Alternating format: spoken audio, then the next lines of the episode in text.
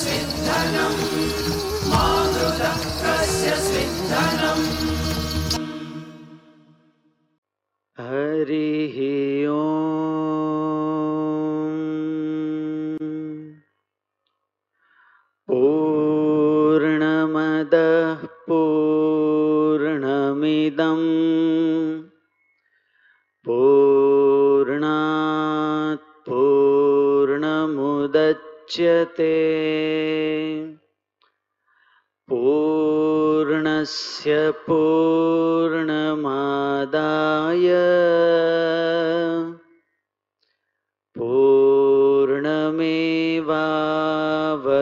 पूर्णमेवावशिष्यते ॐ शान्ति शान्ति शान्तिः। ईशावास्यमिदं सर्वं। यत्किञ्च जगत्यां जगत्। तेन त्यक्तेन भुञ्जीथा। मा गृधः कस्य स्विद्धनम्।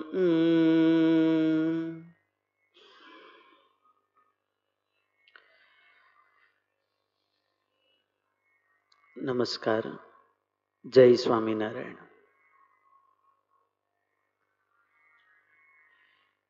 ईशावास्योपनिषद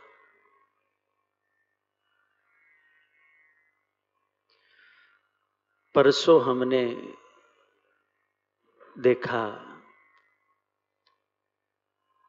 उपनिषद का यह पहला मंत्र, जिनका प्रारंभ ईश शब्द से होता है। और इसीलिए ये उपनिषद को ईशावास्य उपनिषद कहते हैं। वाजसनेयी संहिता का और यही संहिता का अंतिम चरण में उपस्थित ये उपनिषद है। और इसलिए इनको संहितांतोपनिषद भी कहा जाता है। सामान्य रूप से शास्त्रों की एक बोधन रीति है। प्रश्न प्रख्यायिका ज्ञान रूपेण शास्त्र उपदेशम ददाती। कहीं शास्त्र प्रश्नोत्तर शैली में रचे गए हैं। कोई जिज्ञासु मुमुक्षु प्रश्न पूछता है और उनका उत्तर होता है।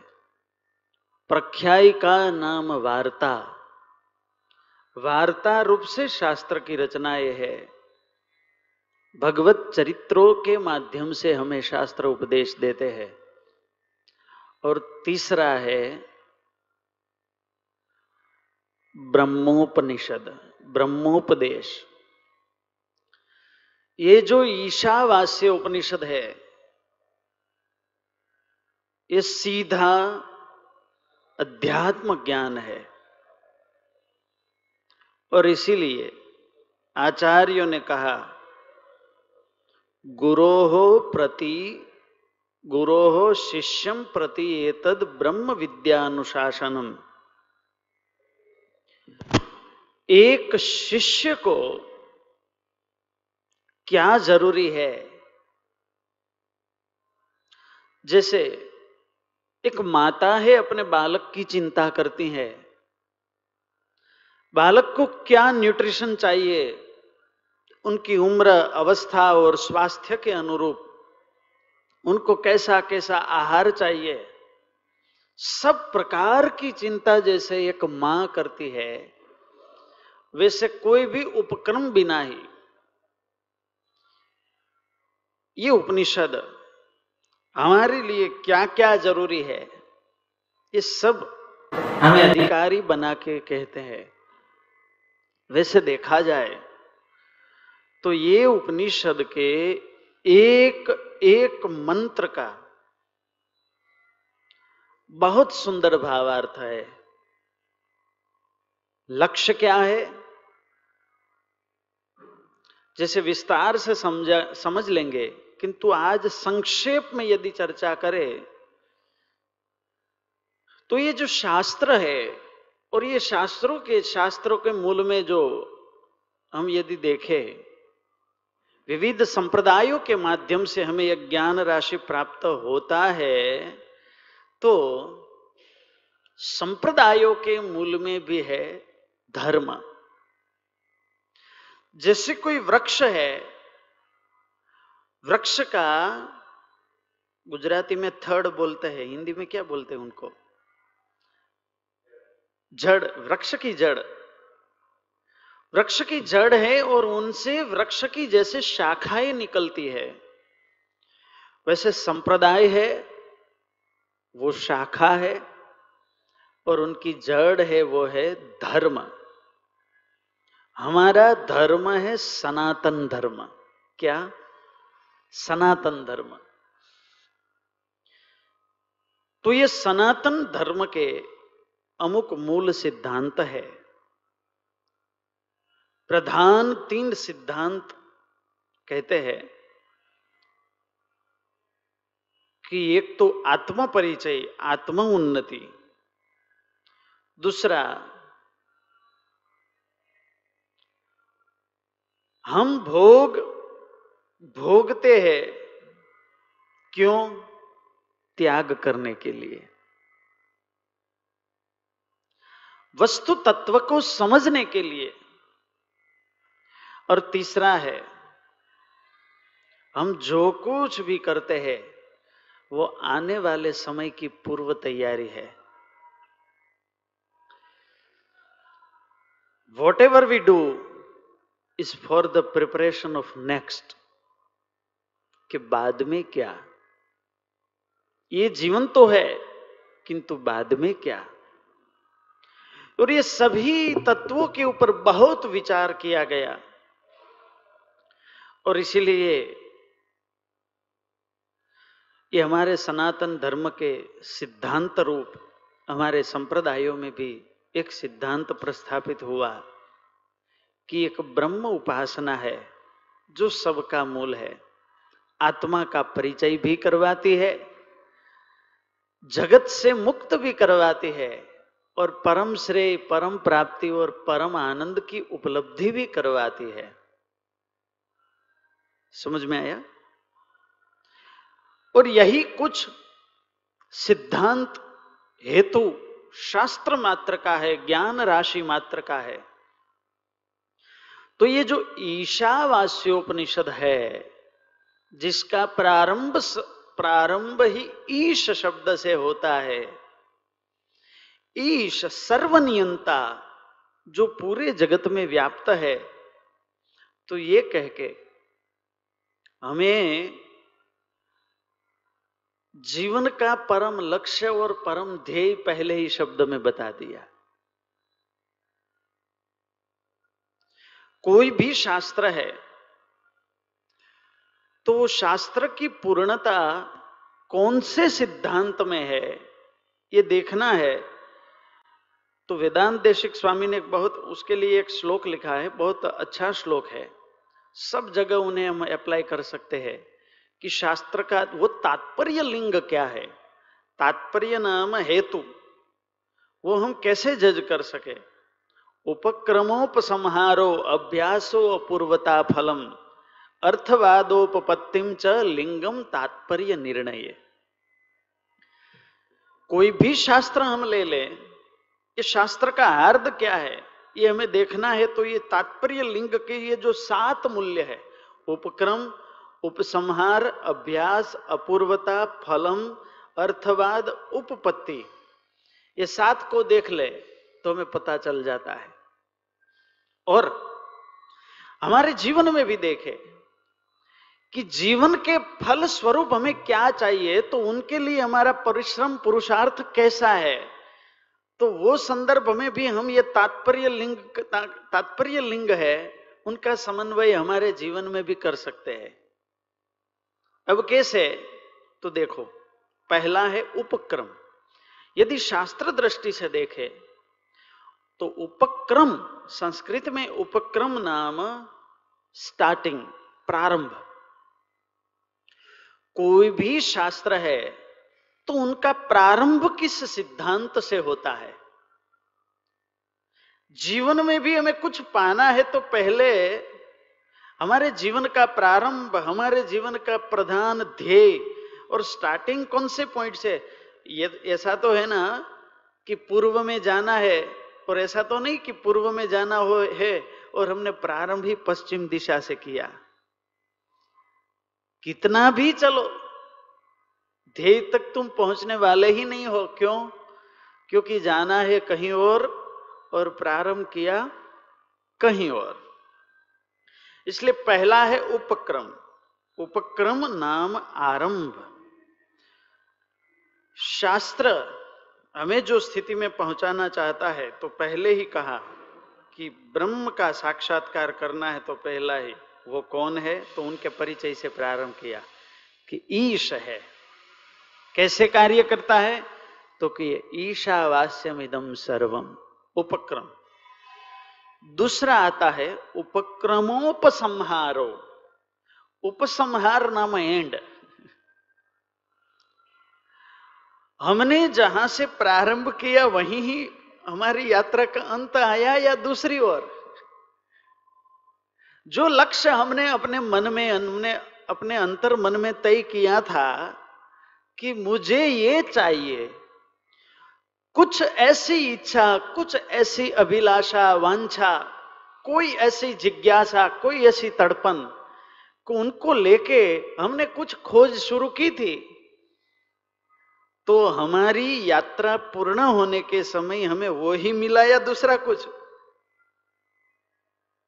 ये भी समझना बहुत ज़रूरी है। इसलिए जैसा उपक्रम ज़रूरी है तो वैसा उपसंहार भी ज़रूरी है।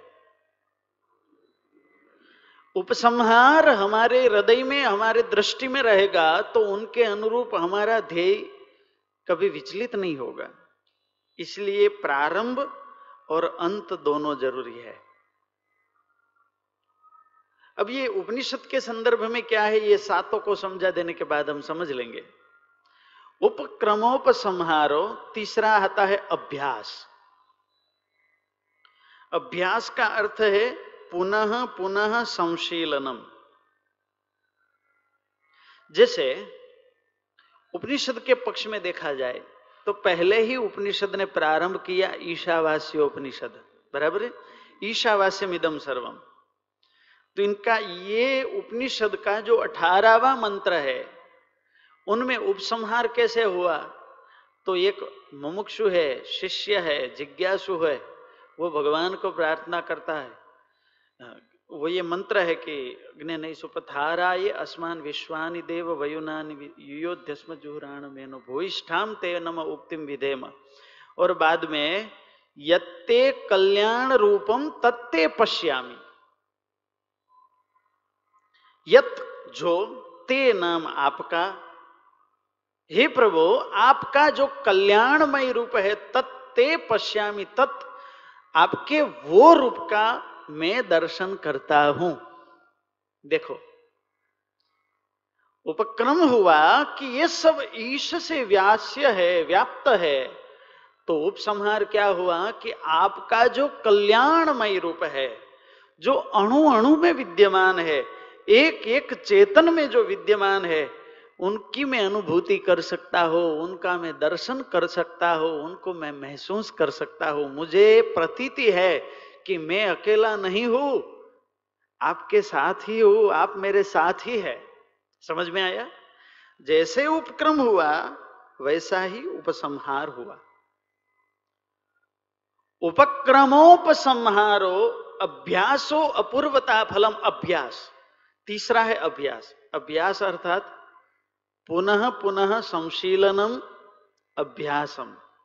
अभ्यास क्या है? तो कि पुनः पुनः संशीलनम। पुनः पुनः उनका संशीलन करना।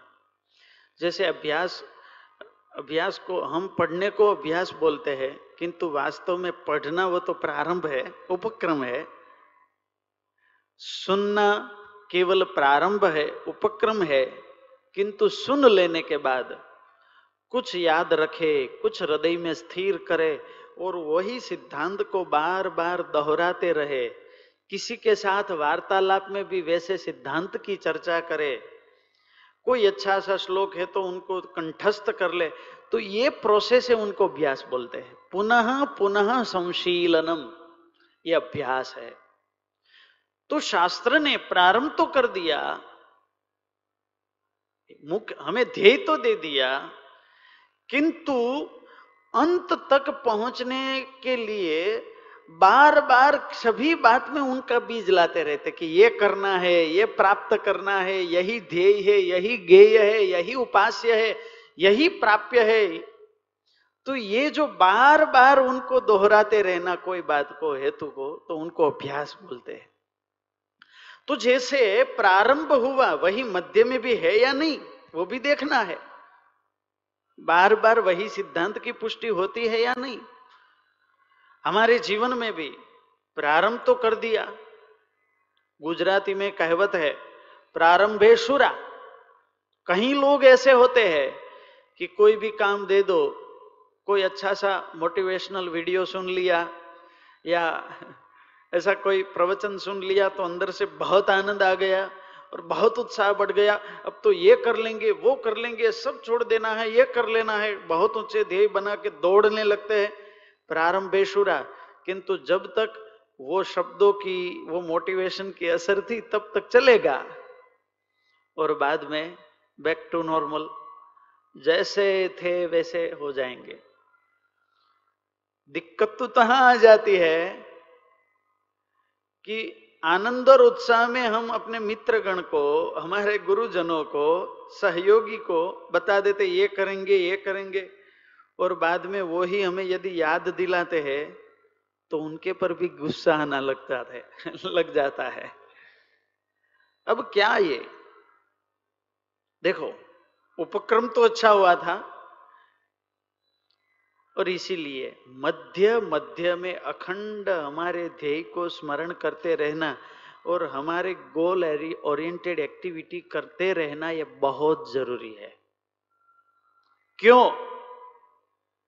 क्योंकि फल क्या मिलने वाला है, वो हमारे वर्तमान से तय होगा। ये जीवन के अंत में मुक्ति होने वाली है, मोक्ष होने वाला है, ये कोई फल नहीं है। मुक्ति निकलेगी कहाँ से? जीवन से ही तो निकलने वाली है। यदि जीवन की जो प्रोसेस है, वो प्रोसेस में हमारे वाणी, वर्तन और विचार ऐसे नहीं है तो इनसे मुक्ति कभी निकलने वाली नहीं है।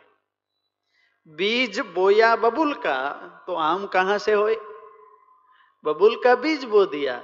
और आशा रखे कि आम निकलेगा आम निकलेगा, आम तो कैसे निकलेगा? बोले कि ये चैत्र वैशाख महीना है, गर्मी के दिन है, और अभी तो सब जगह आम ही आम है। फिर भी आम के पेड़ से ही आम निकलेंगे, बबूल के पेड़ से कभी नहीं निकलेंगे। तो जीवन क्या है? हमारा प्रत्येक श्वास है, वही तो जीवन है। प्रत्येक क्षण है, वही तो जीवन है। जीवन दिखता है सत्तर, अस्सी साल का, किंतु एक एक सालों से ही अस्सी साल बनते हैं। एक एक महीनों से ही एक साल बनता है। एक एक दिन करके तीस दिन से ही एक महीना बनता है। एक एक घंटे करके चौबीस घंटों से ही एक दिन, एक घंटा बन, दिन बनता है। एक एक सेकंड एक एक मिनट करके साठ मिनट से ही एक घंटा बनता है। एक एक सेकंड करके साठ सेकंड से ही एक मिनट बनती है। तो मिनट, घंटा, दिन, महीना, साल या जीवन, वो एक एक क्षण जिया जाता है। और हम ये एक एक क्षण में क्या करते हैं, कैसे रहते हैं, वैसे ही हमारा जीवन बन रहा है। कुछ एकदम चमत्कार हो जाएगा, ऐसी कोई प्रोसेस ही नहीं है। आज हम अच्छे से रहे, अभी हम अच्छे से रहे, अच्छे कर्म किए, अच्छे विचार किए तो हमारा जीवन अभी से ही दिव्य बन गया है। और अच्छे कर्म किए तो उनका फल क्या होगा कि अगले क्षण भी हमारे साथ अच्छा ही होगा, हमारे विचार भी अच्छे ही हो गए हमारे कर्म भी अच्छे ही हो गए तो वर्तमान अच्छा हुआ? तो हमारा फ्यूचर भी अच्छा बनना शुरू हो गया। फ्यूचर अच्छा वर्तमान अच्छा तो यही वर्तमान कल भूतकाल बनने वाला है। हम आज अच्छा यदि जी रहे हैं तो कल यही आज का दिन भूतकाल बनने वाला है तो हमारा भूतकाल भी अच्छा बनने लगेगा। कई लोग क्या है कि बहुत मोटिवेशनल स्पीच स्पीच सुनते हैं ऐसे पुस्तक पढ़ते हैं, महापुरुषों के आदर्श जीवन में दृढ़ करते हैं। क्यों? क्योंकि हमें इतिहास रचना है, इतिहास बनाना है। कैसा? क्योंकि उन लोगों ने, वो सक्सेसफुल पीपल जिन्होंने इतिहास की रचना की, हमें भी ऐसा इतिहास रचना है। तो केवल सुनने से और पढ़ाई करने से इतिहास नहीं बन जाते। इतिहास तो वर्तमान में बनता है। उच्चे लक्ष्य को हृदय में रख के भी जो जो सफल हुए हैं, उन्होंने अपने वर्तमान काल को ऐसे जिया। इतनी जागृति से प्रेम पूर्ण सहयोग भावना से और पूर्ण आत्म धर्मों के विकास के साथ अपने वर्तमान कार्य को, अपने वर्तमान समय को ऐसे जिए कि उनका वर्तमान समय था वही इतिहास बन गया। उनकी एक एक क्षण वो ही ऐतिहासिक बनती गई और जीवन आदर्श बनता गया। इतिहास भी उनके जीवन का भूतकाल नहीं था। जब कोई भी महापुरुष का जीवन देखो तो उनका वही ही इतिहास के, वर्तमान ही इतिहास के रूप में लिखा जाता है। अब वो हो गए सालों पहले, इसलिए हमारे लिए भूतकाल है, किंतु विश्व के कोई भी इतिहास वर्तमान काल में ही हुए हैं। तो यही वर्तमान काल में यदि पूरी लगन से, पूरी एकाग्रता से और पूरे फोकस से हम अच्छा जिएँगे तो हमारा जीवन का इतिहास बनता ही जाएगा। तो इतिहास रचने के लिए केवल इतिहास को रटने से इतिहास रचे जा सकते नहीं है। उनके लिए तो वर्तमान में जीना पड़ता है। तो वर्तमान हो गया अच्छा तो भूतकाल तो अच्छा होगा ही होगा। इसलिए हमारी जो प्रत्येक क्षण है, हमारी जो प्रत्येक क्षण है, वही हमारा जीवन है। और वही क्षण को हम जैसे जिएँगे, वैसा हमारा दिव्य जीवन बनेगा। और वही जीवन से मुक्ति अपने आप निकल निकल आएँगे। आज कुछ और किया और फल की कुछ और आशा रखे, ऐसा कभी बनने वाला नहीं है। कभी नहीं। इसीलिए अभ्यास। अभ्यास क्या है? पुनः पुनः संशीलनम। एक बार ध्येय बना देने से पूर्ण नहीं हो जाता। बार बार उनको रटते ही रहना है, अपने मन में लेते ही रहना है। पहले दिन हमने कुछ ध्येय बनाया। कि हमें जीवन में आगे बनना है, जीवन के रहस्यों को समझना है, ये सृष्टि के रहस्यों को समझना है, परम शांति और शाश्वत सुख की ओर आगे बढ़ना है, ऐसा ध्येय बना दिया। और कुछ ऐसा ध्येय बना के हमने सोच लिया कि ये जो ईशावासी उपनिषद का अध्यात्म चिंतन वहली सुबह में होता है तो चलो सुनते हैं, यहाँ से कुछ मिल जाएगा। तो प्रारंभ तो कर दिया। किंतु वही हमें अंत में कब मिलेगा? तो कि अभ्यास। वहीं जुड़े रहना है। कुछ समझ में आए कुछ समझ में ना आए तो भी जुड़े रहना है। कुछ आज समझ में आया कल ऐसा आएगा कि कुछ कल भी समझ में आ जाएगा अपने आप समझ में आ, आ जाएगा। तो अभ्यास। उपक्रमोपसंहारो अभ्यास बाद में आता है अपूर्वता। अपूर्वता अर्थात प्रमाणांतरेण असिद्धि। हमें जो प्राप्त करना है तो उनके लिए हमें ये चाहिए, ये तो पता है। किंतु ये नहीं चाहिए, ये भी हमें पता होना चाहिए। जैसे हमें क्या करना है या कोई भी कार्य करने के लिए ये सोचना बहुत ज़रूरी है कि हमें क्या करना है। किंतु साथ ही साथ हमें क्या नहीं करना है, ये भी सोच लेना बहुत ज़रूरी है। वरना क्या हो जाएगा, यदि हमने ये डिसाइड नहीं किया तो जो नहीं करना है, उनमें ही हमारा पूरा समय चला जाएगा। तो क्या नहीं करना है, ये भी देखना बहुत ज़रूरी है। हमें जैसे हमारा जीवन का ध्येय बनाते हैं गोल लाइफ का तो दो प्रकार से है, एक एक पॉजिटिव और दूसरा नेगेटिव पॉजिटिव गोल की ओर बढ़ने के लिए है role model role model decide कीजिए, अब क्या करना है, कैसे करना है, कितने समय में करना है तो ये रोल मॉडल को देख के पॉजिटिव गोल हम डिसाइड कर सकते हैं। और दूसरा है नेगेटिव नेगेटिव किससे कैसे? तो कि पहले तो हमारी जो ड्रॉबैक्स है नेगेटिव गोल कैसे डिसाइड करें? तो पहले तो हमारी खामियाँ ढूंढो, हमारी ड्रॉबैक्स को ढूंढो कि ये ये मेरी खामियाँ है। अब ये खामियाँ मेरे ध्येय में बाधा रूप ना बने तो मुझे क्या करना चाहिए?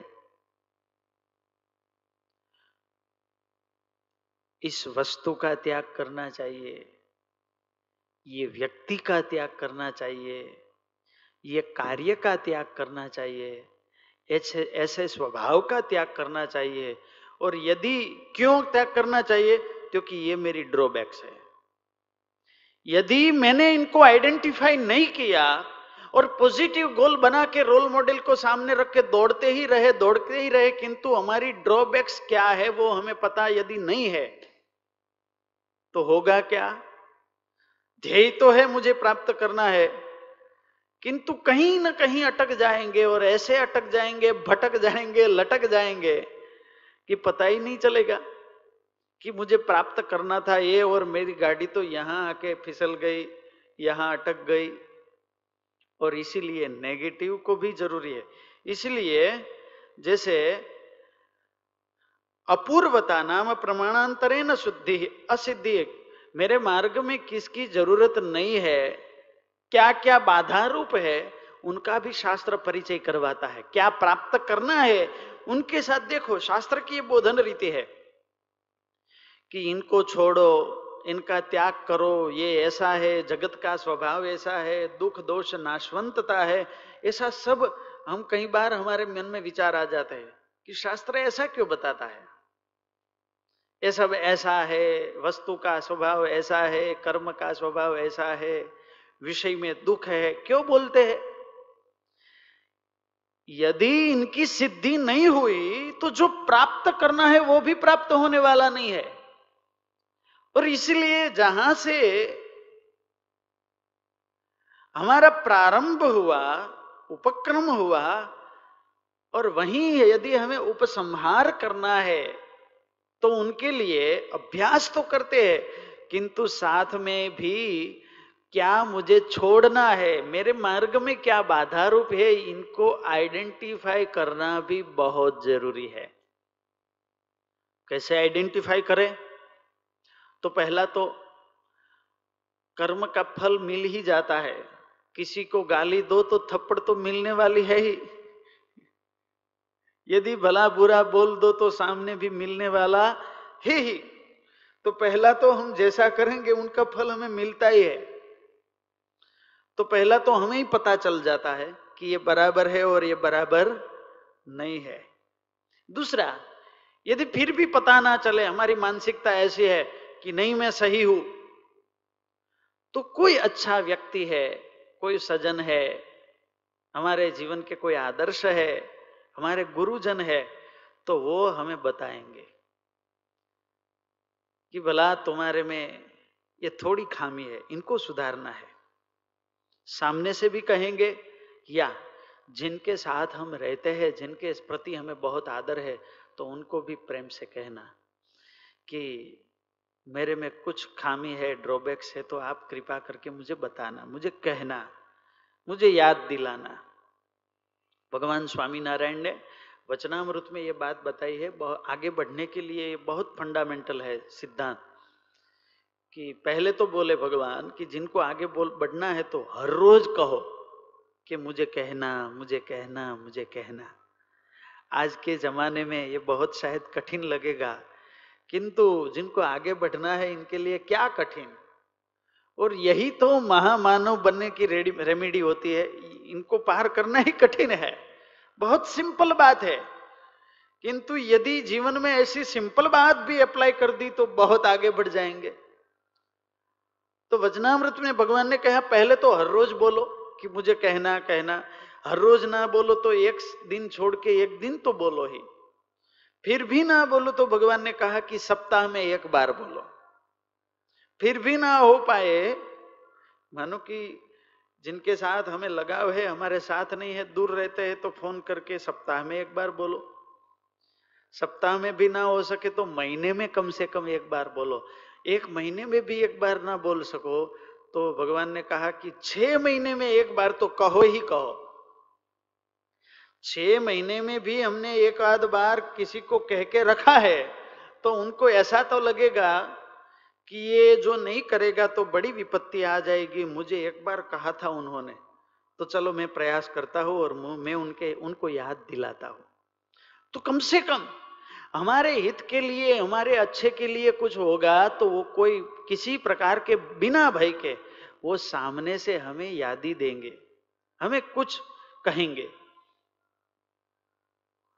तो कहा नहीं जाना है, इसके लिए हमें कैसे आइडेंटिफाई करें? अनुभव से देख ले। किसी महापुरुष को या हमारे जो स्वजन है, उनको बोलते रहे। और तीसरा है यदि सत्व की भूमिका में यदि हम आ जाते हैं तो हमारा अपना मन सत्व की भूमिका में एक बार અડધો કલાકે એક વાર કરવું પડે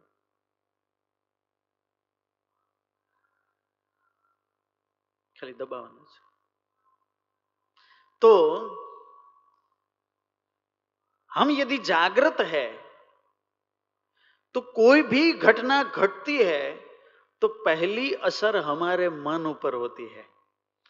तो हमारे मन के विचार ही हमें बता देते हैं कि यह सही हुआ या गलत हुआ।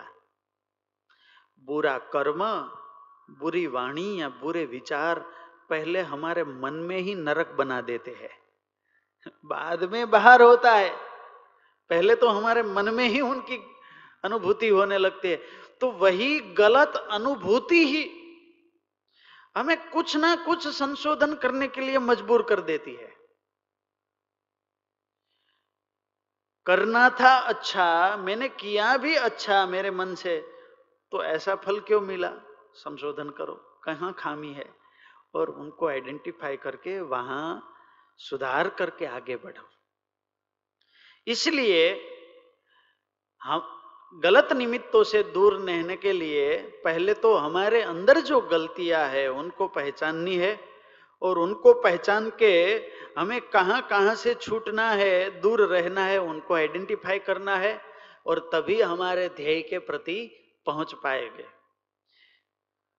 उपक्रम नाम प्रारंभ, दूसरा उपसंहार नाम अंत, तीसरा अभ्यास नाम बार बार संशीलन करना, चौथा है अपूर्वता नाम, हमारे ध्येय के लिए क्या ज़रूरी नहीं है, उनको आइडेंटिफाई करना है। पांचवा है फलम। फलम नाम हेतु, प्रयोजनम, कारणम। हमें क्या फल चाहिए, उनका हेतु क्या है? कोई भी कर्म करते हैं तो कर्म का एक कोज रहता है, हेतु। वो हेतु है, वो बहुत ज़रूरी है। ये सब करता हूँ मैं, किंतु क्यों करता हूँ? क्या प्राप्त करना है वो वोट है, वोट। किंतु मैं ये सब ये प्राप्त क्यों करने के लिए क्यों करना चाहता हूँ तो ये है वाई। ये क्लियर होना बहुत ज़रूरी है। ये वाई और वोट क्लियर होगा बाद में ही हाव आएगा कि अब उनको कैसे करें? इसलिए जो वाई है, वो हमारा इनर इंटेंशन है। वो जितना प्योर रहेगा, इतना, इतने हम ये सृष्टि के साथ ज़्यादा संवादित हो पाएँगे। हमारा इंटेंशन प्योर नहीं है। तो अणु अणु में व्याप्त ये जो ईशावास्य ईशावास्यम इधम सर्वम ये अस्तित्व का जो आधार है, जो हमें सब और से पुष्ट करना चाहता है, हमें आगे बढ़ाना चाहता है तो उनसे हम डिस्कनेक्ट हो जाएँगे। और इसीलिए हमारा और परमात्मा का जो लगाव है, जुड़ाव है, उनके बीच में है हमारा ये इंटेंशन हमारा इनर इंटेंशन जितना प्योर रहेगा, इतना हमारा अंदर से जुड़ाव प्योर रहेगा। इसलिए हेतु है ये बहुत ज़रूरी है।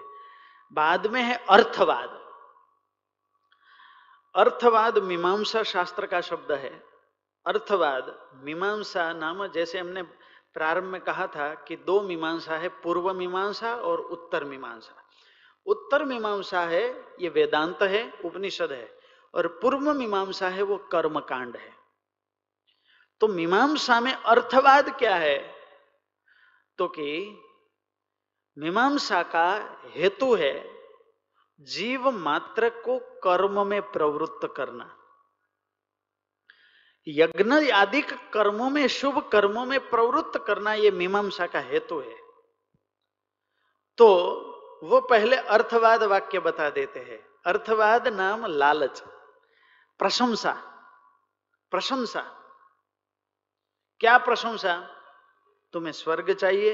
हाँ मुझे स्वर्ग तो चाहिए। तो पहले स्वर्ग का वर्णन करते हैं कि स्वर्ग ऐसा है, ऐसा प्रकाश है, ऐसी दिव्यता है एक एक घर में कल्प वृक्ष है, जो भी चिंतन करो तुम्हें मिल जाता है।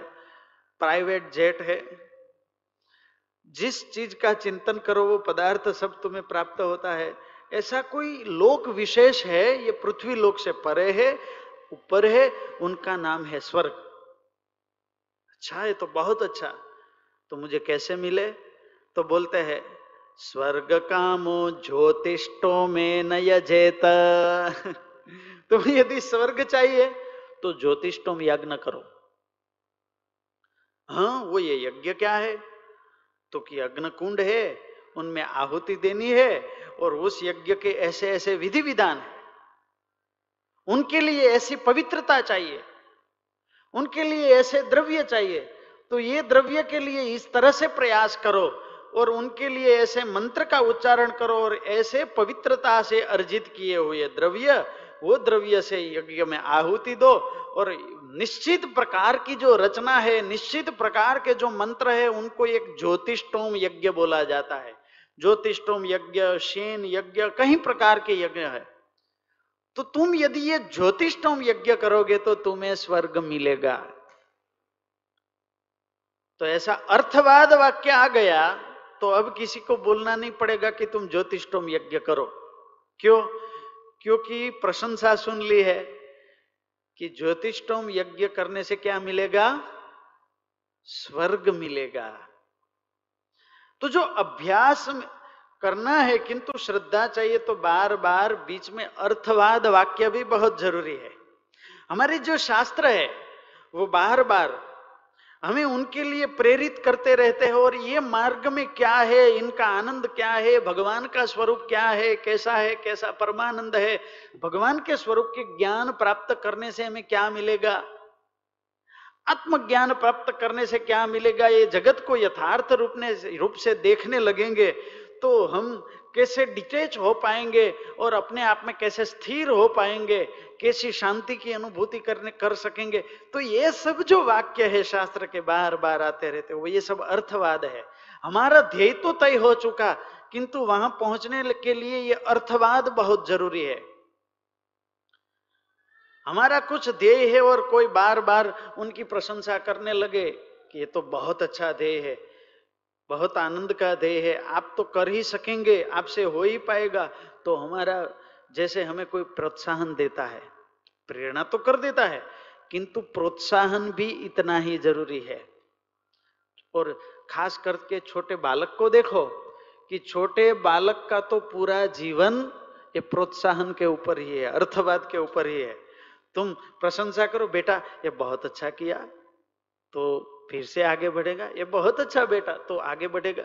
जितना अर्थवाद कर सको तो जैसे एक माता अपने शिशु को आगे बढ़ाती है, ऐसे मातृ, पितृ, सहस्रेभ्यो, वत्सल, तराहा वेदा ऐसे जो शास्त्र है, हज़ारों माता पिता से भी ज़्यादा जीव ऊपर प्रेम बरसाते हैं।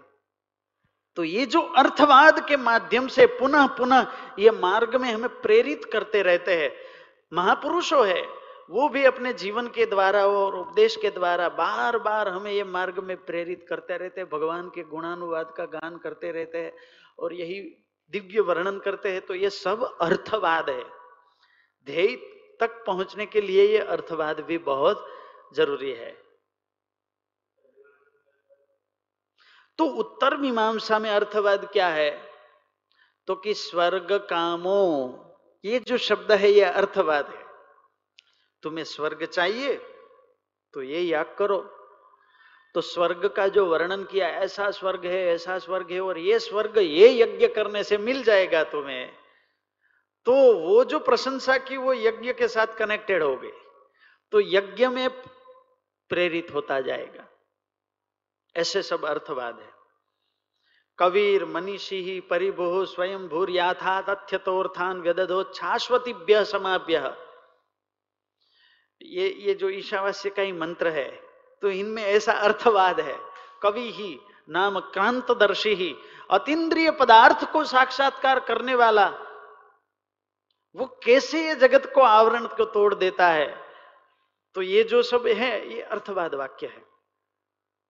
उपक्रम उपसंहार, अभ्यास, बाद में अपूर्वता, बाद में है हेतु हो, अर्थवाद, और हेतु हो, अर्थवाद, और लास्ट में उपपत्ति।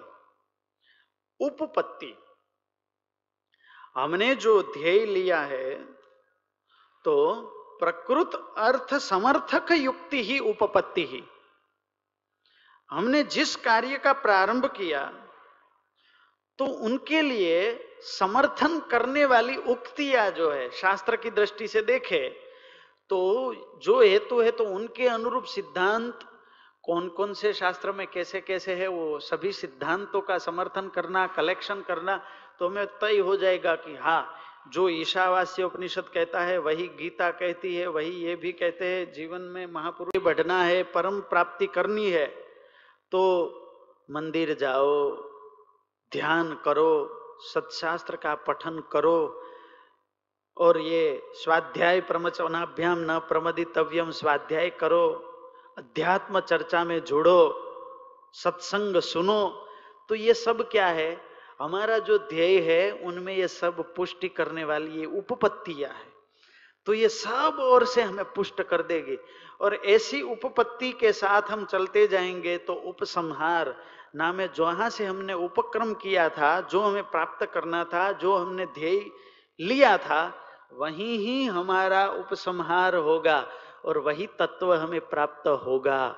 तो ईशावास्यम इदम सर्वम से जो उपक्रम किया कि अणु अणु में अस्तित्व का आधार ये ब्रह्म तत्व निहित है। और अंत में यही उक्ति, यही ईशावास्य उपनिषद में की कि यत्ते कल्याण रूपम तत्ते पश्यामी। हे प्रभु, आपका जो कल्याणमय दिव्य रूप है, उनको मैं देख पाता हूँ, महसूस कर पाता हूँ। तो उपक्रम और उपसंहार के बीच में ये यात्रा है कि बाद बार बार उनका अभ्यास करो उनको सुनते रहो और बाद में अपूर्वता, जितने प्रमाणांतर है, क्या नहीं करना है, क्या छोड़ना है, उनको भी ध्येय में रखो। उनका जो हेतु है इंटेंशन है, उनको क्लियर रखो। अर्थवाद नाम प्रशंसा के जो वाक्य है, उनसे आगे दौड़ते रहो और बाद में आता है उपपत्ति। हमारे हेतु को पुष्ट करने वाली जितनी वृत्तियाँ है वृत्तियाँ है और कार्य है, उनको स्वीकारते ही रहो, स्वीकारते ही रहो। तो हमें उपसंहार के रूप में वो सिद्धि प्राप्त होने वाली ही है। तो उपक्रमोपसंहारो उपक्रमोपसंहारो अभ्यासो पूर्वता फलम अर्थवादोपत्तिम च। लिंगम तात्पर्य निर्णय, जो तात्पर्य का निर्णय करना है तो उनके लिए सात हेतु वो बताए गए हैं। तो उनसे हमें शाश्वत ध्येय की प्राप्ति होगी। आज के लिए इतना लग रखेंगे, आगे का हम परसों देखेंगे। अस्तु। जय स्वामीनारायण